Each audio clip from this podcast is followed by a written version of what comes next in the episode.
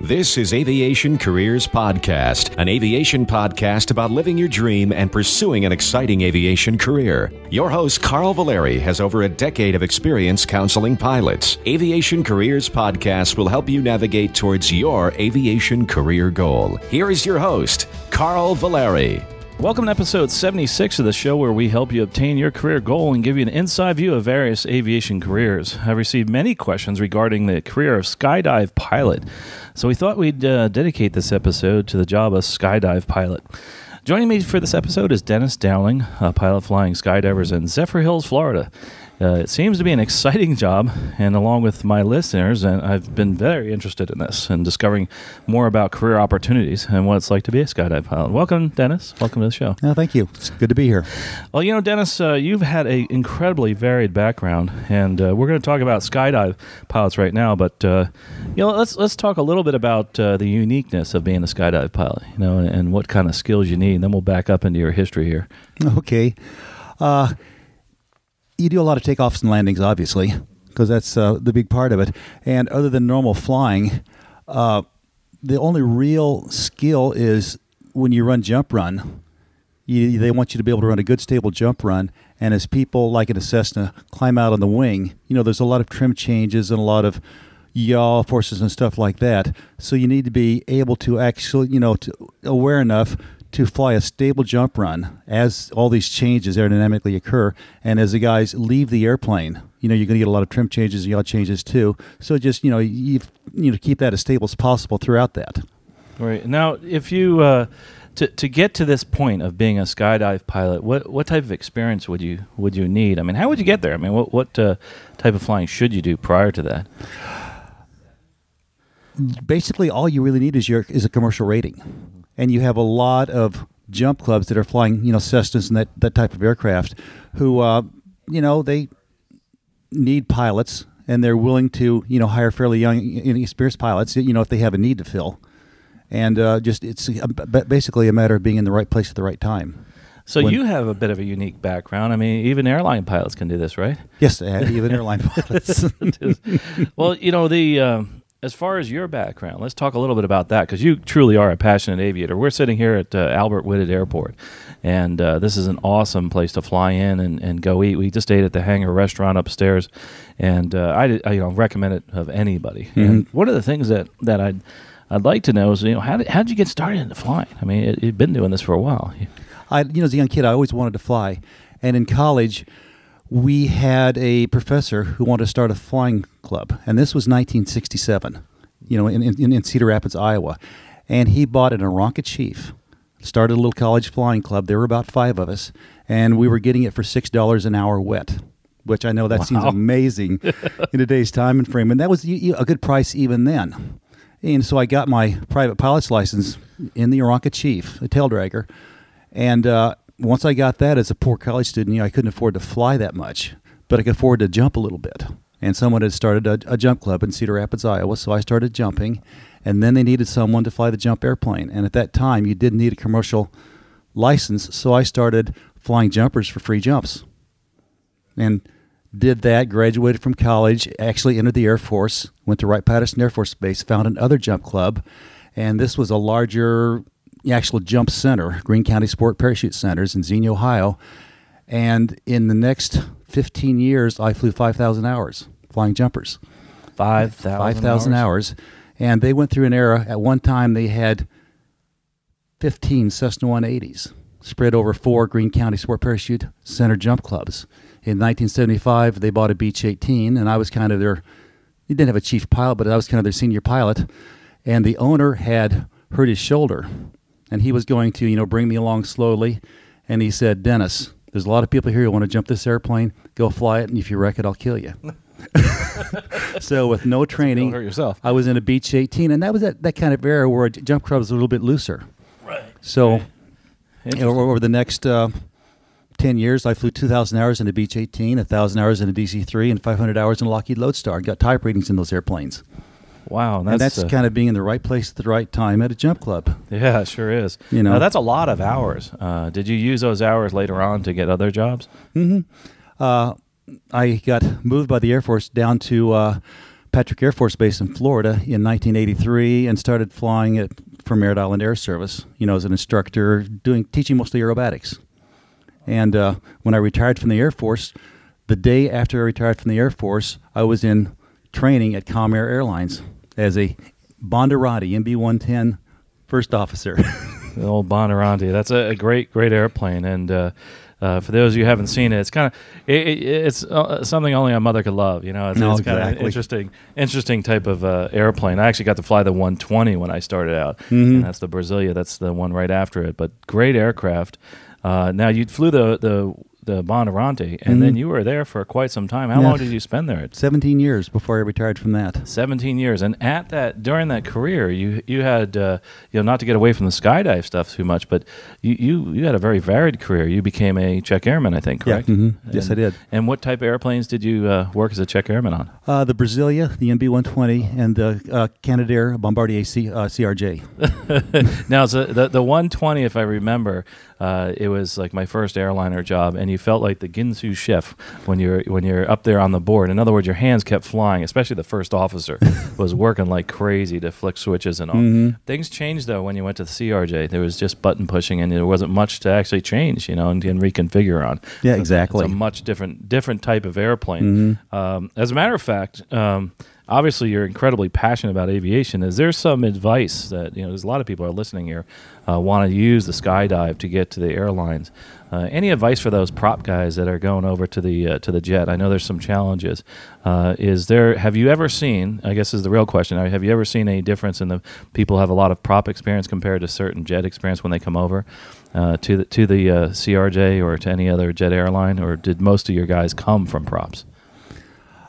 At Comair, most of the guys came from props because, you know, in the early 2000s, Comair was the first airline in America to buy the CRJ. So everybody basically was coming out of props.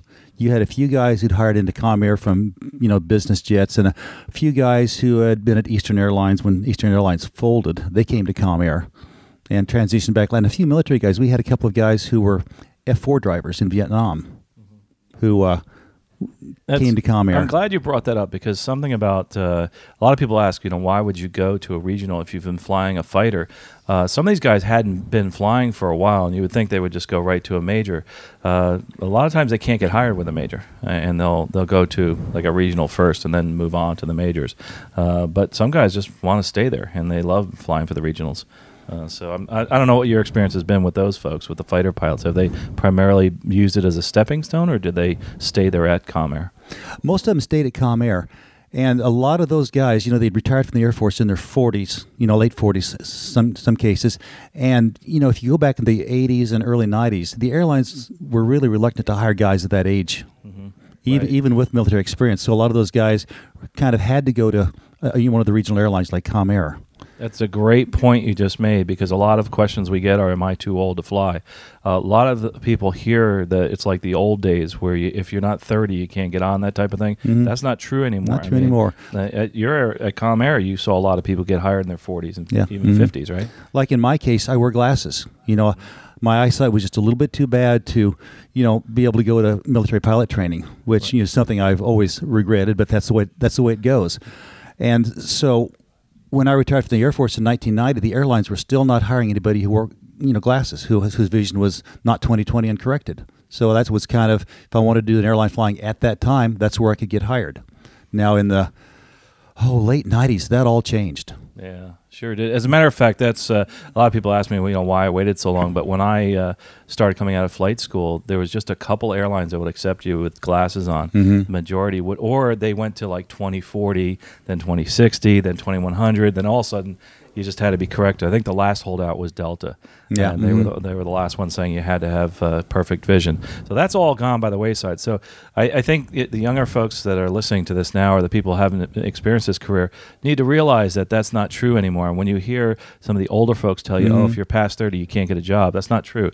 That's we not true. had a one of our guys who was retired at age 60 when when you still had the airline retirement age at mandatory age 60 uh, and this was about 2007 he interviewed with and hired on with JetBlue as a first officer at age 60. Wow. Worked at JetBlue for five years as a first officer. Had a, had a blast doing that. That's great. And then he retired from that two years ago at the age 65 rule. So, like I say, that really points out that that has all changed. Yes, it dramatically has changed, Mm-hmm. uh, and and it, it, it's and now why would someone do that? Why would they go back at age sixty to work for an airline? I, Partially, you know, you want to fly bigger airplanes. yeah, You know, you know, and with Comair, you were relegated, limited to the you know, the 90 seat CRJ. Mm-hmm. So bigger airplanes, and to continue your flying career if you want to do that. I, I think uh, a lot of guys I talk to, and I ask them, you know, why you keep doing this, and they're like, because I love it. Mm-hmm. You know, it's, it's a fun job, and that's there's something important about that. Uh, and I realize you do start over. Uh, when you start at the bottom, but but working for a major, and this is what I try to tell people: when you start off, it's very low pay, Mhm. but traditionally after the first uh, year or two years, your Mhm. your pay doubles. Mhm. So don't think, don't look at your first year pay. Just in general, in any of the airlines, even uh, let's look at Comair. Let's look at all the regionals. Uh, in the first five years, once you make captain, you're making pretty good money. I know Mhm. guys making six figures at the regionals, so it can be done. Just don't, but you have to pay your dues, and this is Oh, exactly. true in this. Like my this first year at Comair was, I think, eleven thousand dollars, yeah, and my last year was a little over hundred k. Right, right, and that and that's important. Uh, you know, I I've been with the majors just a couple of years, and I think I I paid more in taxes uh, this year than I actually made in the first two years with Mhm. the regionals. Uh, so that it's it's it does it gets there. It's just you got to hang in there. That's for sure. Oh, exactly. Um, you know, let's get back to some of your, your the skydiving experience because there's, I, we get so many questions from people saying, "Gosh, I really want to do that. I want to become a skydive pilot, and I don't know if I want to make a career out of it, but I think it's a great way to build time." Uh, what is somebody who's doing some hiring? Uh, say, I, I'm assuming that you probably get involved in the hiring process at that at the place you work or you Mm. have in the past. yes. What are you looking for in someone who's going to be a skydive pilot? What type of person? Someone who uh, you know, has basic flying skills. You know, you can think and can be a pretty good skydive pilot. You know, fly safely, fly the jumpers, can fly a, a good jump run, and be able to calculate a correct, you know, jump run and spot for the jumpers. Because one of the big things that's changed in the past ten years is with the advent of GPS. Instead of the jumpers actually looking out the door or at the ground and spotting and giving corrections to the pilot, they usually rely on the pilot to set up a ground track over the drop zone using GPS and giving them a green light to go.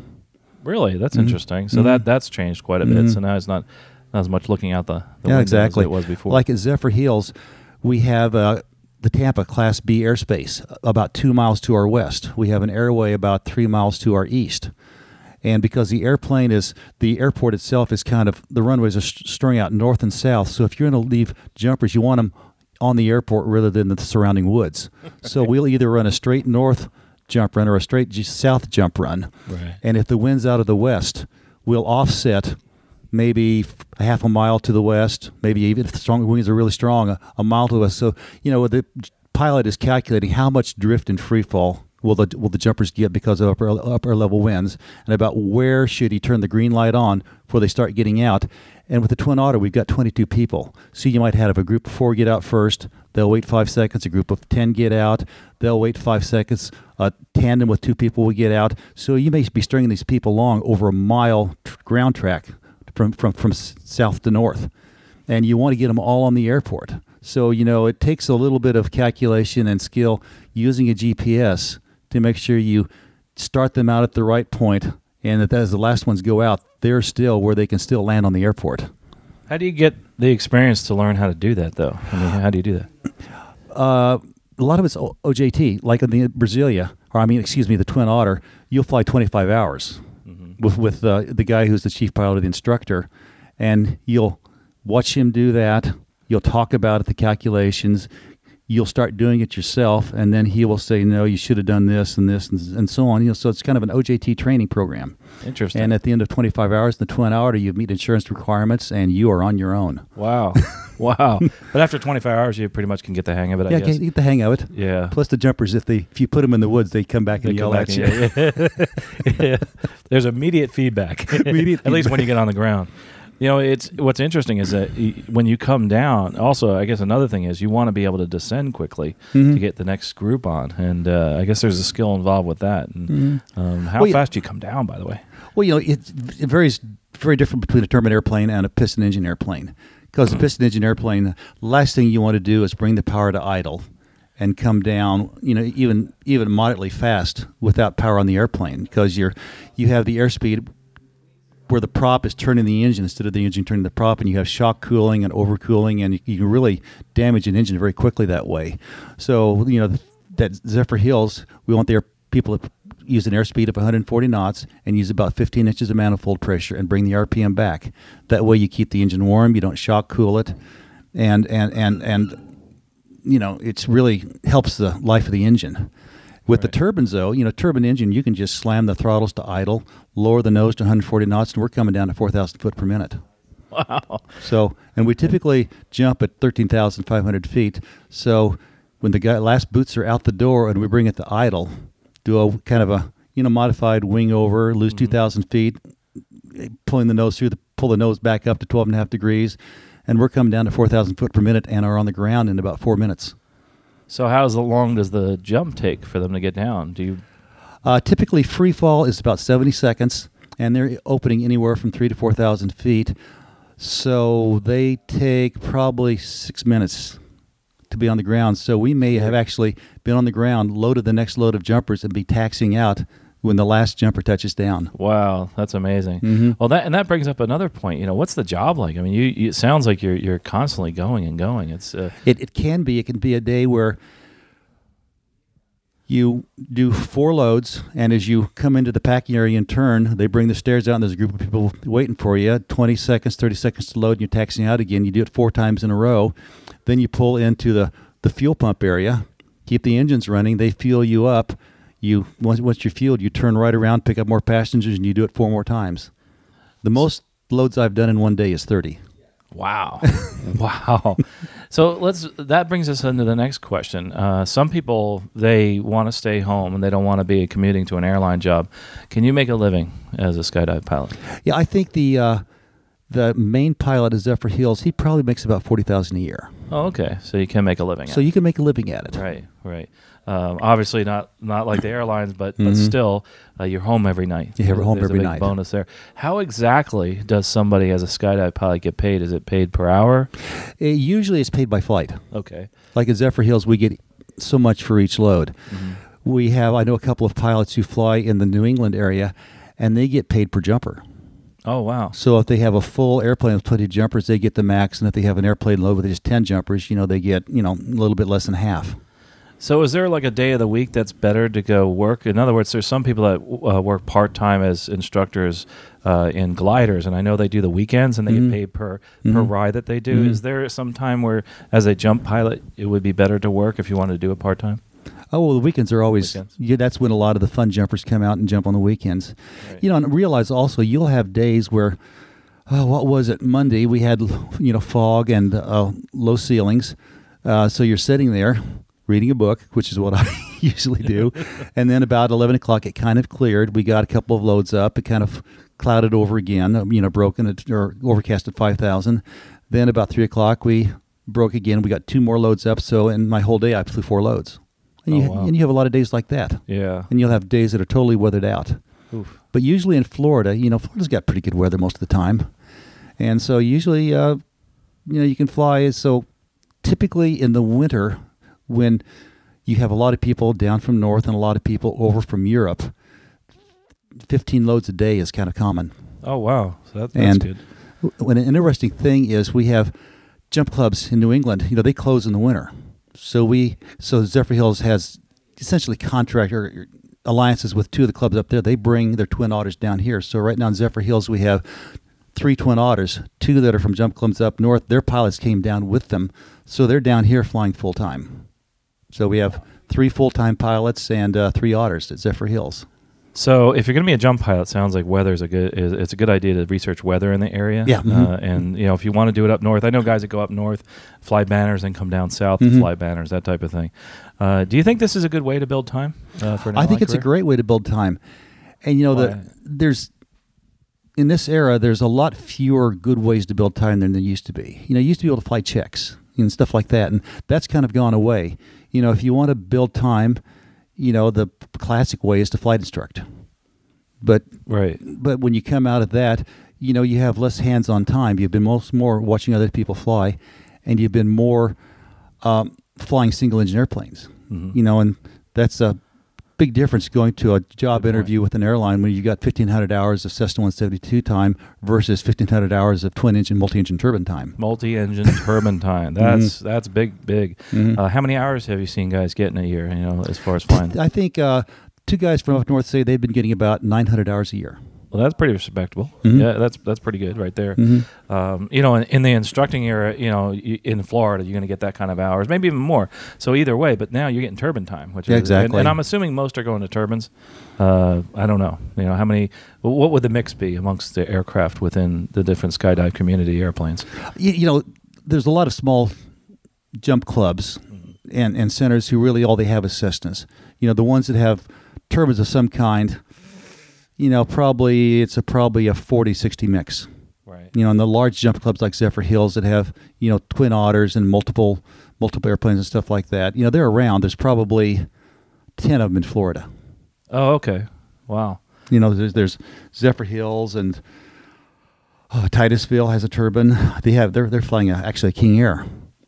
Oh, okay. So that uh, wow. Mm-hmm. And so you you will you do have an opportunity to get uh, time in a piston and in a turbine. Mm, exactly. aircraft. hmm So if someone's looking at this as as a job, either as a career or as somebody that wants to do this to build time, any advice, uh, general advice as to you know what would you do to try to get yourself into that type of a job?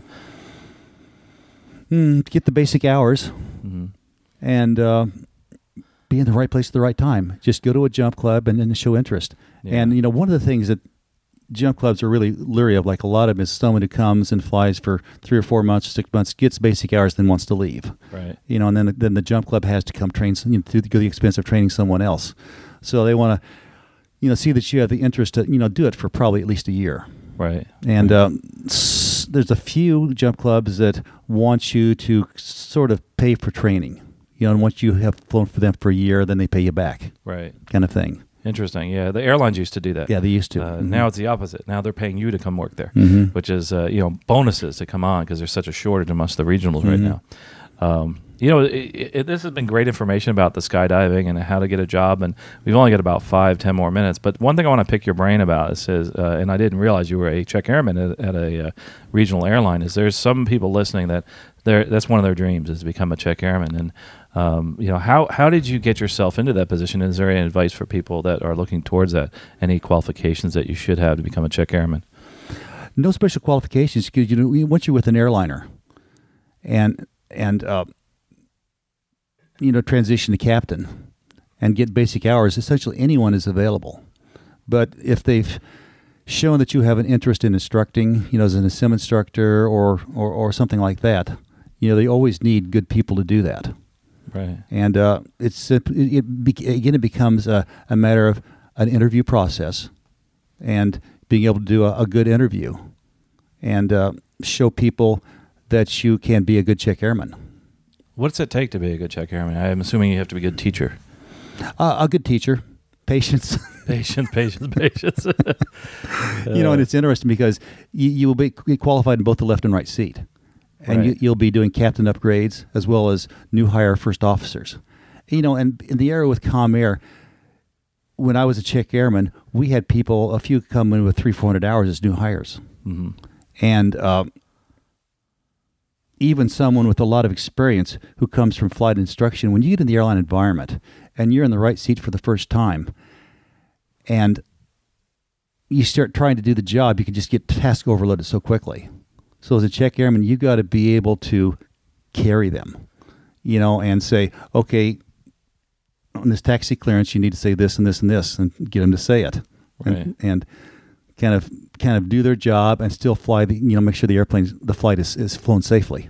So you basically have to be able to be a signal pilot in Yeah, mhm. Ex- exactly. And uh, that that can be a little tricky because you're doing everything all, all at the same time. But yeah, it's just like flight instructing; you get used to it, I guess. Uh, except you're going at 500 miles an hour, so that's a little bit quicker there. Uh, you know, it's interesting. We've had a a, a young check airman on. Uh, actually, was one of my students, and he's now a check airman at an airline, and Yeah, mhm. he loves it. Uh, Mhm. It's uh, his opportunity to continue his instructing. Uh, there's other opportunities besides just being a check airman, right? In an airline to teach, you don't have to just Oh. become a a line check airman. What are there some examples you might have? Oh, there's obviously sim instruction Okay. is the biggest one. Ground school instruction, and any airline will always have a certain percentage of their line pilots that come back as check airmen, sim instructors, um, ground instructors, and there'll always be a mix of people who do that full time who aren't really qualified to fly with the airline versus you know line pilots who, who do that too. And you also have that cadre of pilots who become the examiners, you know, the designated examiners for the airline. And, and one of the things that I thought was great is having a pilot that actually flew the airplane to teach us, say, systems and Mhm. say, hey, listen, this is the way it really is. A lot, uh, a lot of airlines, they'll take some retired guys and Mhm. say, hey, listen, could you teach ground school? And they're teaching you and they're saying, this is what we need to teach you, but here's how it really works, you know? And, and that is so awesome because when you get out on the line, you're actually flying the airplane, you remember what that person said as opposed to somebody who just, you know, learned it out of a book, say. Mhm. Uh, not saying that those instructors that learn out of a book don't know what they're doing. It's I- I- I'm just saying that it's nice to bring in some real world experience from, from some of these more uh, more senior, or should I say, experienced pilots. That's for sure. Um, you know, it's you've you've had this amazing background, and it's uh, you know you went from now in the Air Force you didn't actually fly, but you, you had a career there. Mhm. Um, but you did fly while you were in the Air Force, correct? Yes, I attended the test pilot school as a flight test engineer and worked in flight test up at Wright Patterson at the test wing there for about seven years. Okay, and then as a flight test engineer, uh, what did you do as a flight test engineer? Mostly program management, because you know uh, after the school I went back to Wright Patterson and they at that time had all of the large multi-engine aircraft like C-130s, KC-135, stuff like that that were used for flight test. And in that case, a lot of that was you were testing a system on the airplane. Like one of the projects I was involved with was the MX reentry vehicle radar, where we chopped the back off of a C 141 transport aircraft to put a phased array radar that was a test bed for the MX reentry vehicle final correction system and flew that around, getting terrain data and performance data. You know, so a lot of that times, you know, a program like that, you'll spend five, six, seven years managing it, getting the aircraft modified, stuff like that, for every three months that you actually do flight test. Now, what kind of background do you need for like a flight test engineer? I mean, do you have to have a mechanical Engineering degree of some kind. some type of engineering? Yeah. Mhm. So, you, did you have an engineering degree when you got accepted to this? Yeah, I had a master's degree in nuclear engineering. Okay. And so you so you actually knew something about engineering. It's like, a, lot of people say, "Hey, you, you know, I want to be a flight test engineer." And we've Mhm. had a, had a couple on uh, on our show, and Mhm. all of them have uh, electronics engineering, electrical engineering, Mhm. uh, aerospace uh, engineering, or Exactly. aeronautical engineering, I should Mhm. say.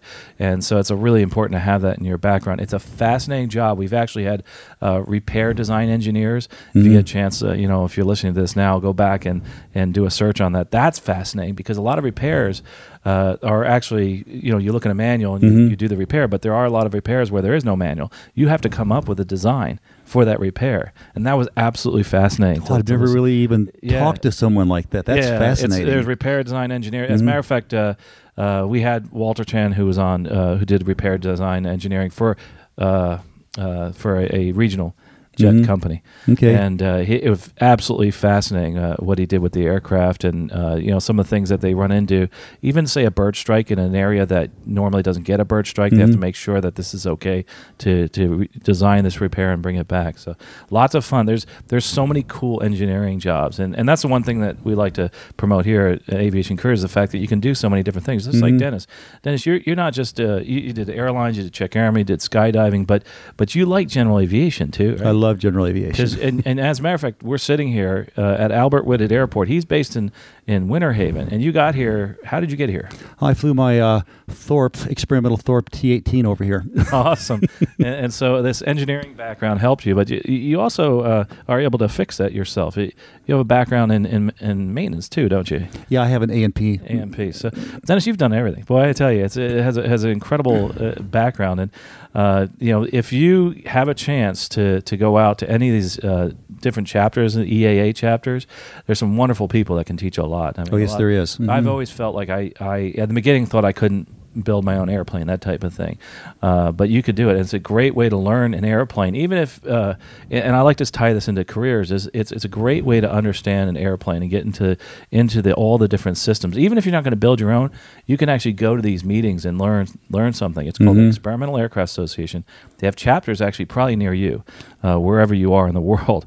And and they're very they're very friendly people. So you know, don't be put off that that you, even though you don't know anything, these people are very welcoming and will will bring you in. I, I think that's probably the experience you've had. Oh, just to people with love of aviation. Right. You Yeah. know, it's uh, Well, Dennis, you, you obviously have a, an incredible love of aviation. We I know you have to get going because you have to fly your airplane back, and I have to fly an airplane to go to work. And Every Yeah. so often Mhm. I fly not just for fun, but I have to actually make a paycheck here. Um, and but but I really appreciate your coming here. If people have questions, they can send us uh, questions. I'll forward them to you. okay, great. And, and have them, uh, you can answer them directly or, or we'll get back to you. And that's at aviationcareerspodcast.com slash contact. And we'll, uh, we'll answer those questions. But before we go quickly, uh, we always like to have a scholarship of the week. Uh, this one's kind of unique because of the, you know, what we did with the, uh, the skydive. And this one's the Ride the Sun Scholarship. And it's for assisting uh, people to extend their horizons, uh, you know, increase your aviation skills. It's a $500 monetary award, uh, help defer the costs uh, out of ordinary flight training. In other words, you can do aerobatic formation, mountain flying, soaring, ballooning, etc. So check that out, aviationcareerspodcast.com slash scholarships. Aerospacescholarships.com uh, to check out our scholarships. That's the uh, sponsor of this this program. And, and Dennis, we really do appreciate your coming here and hope you have a safe flight back.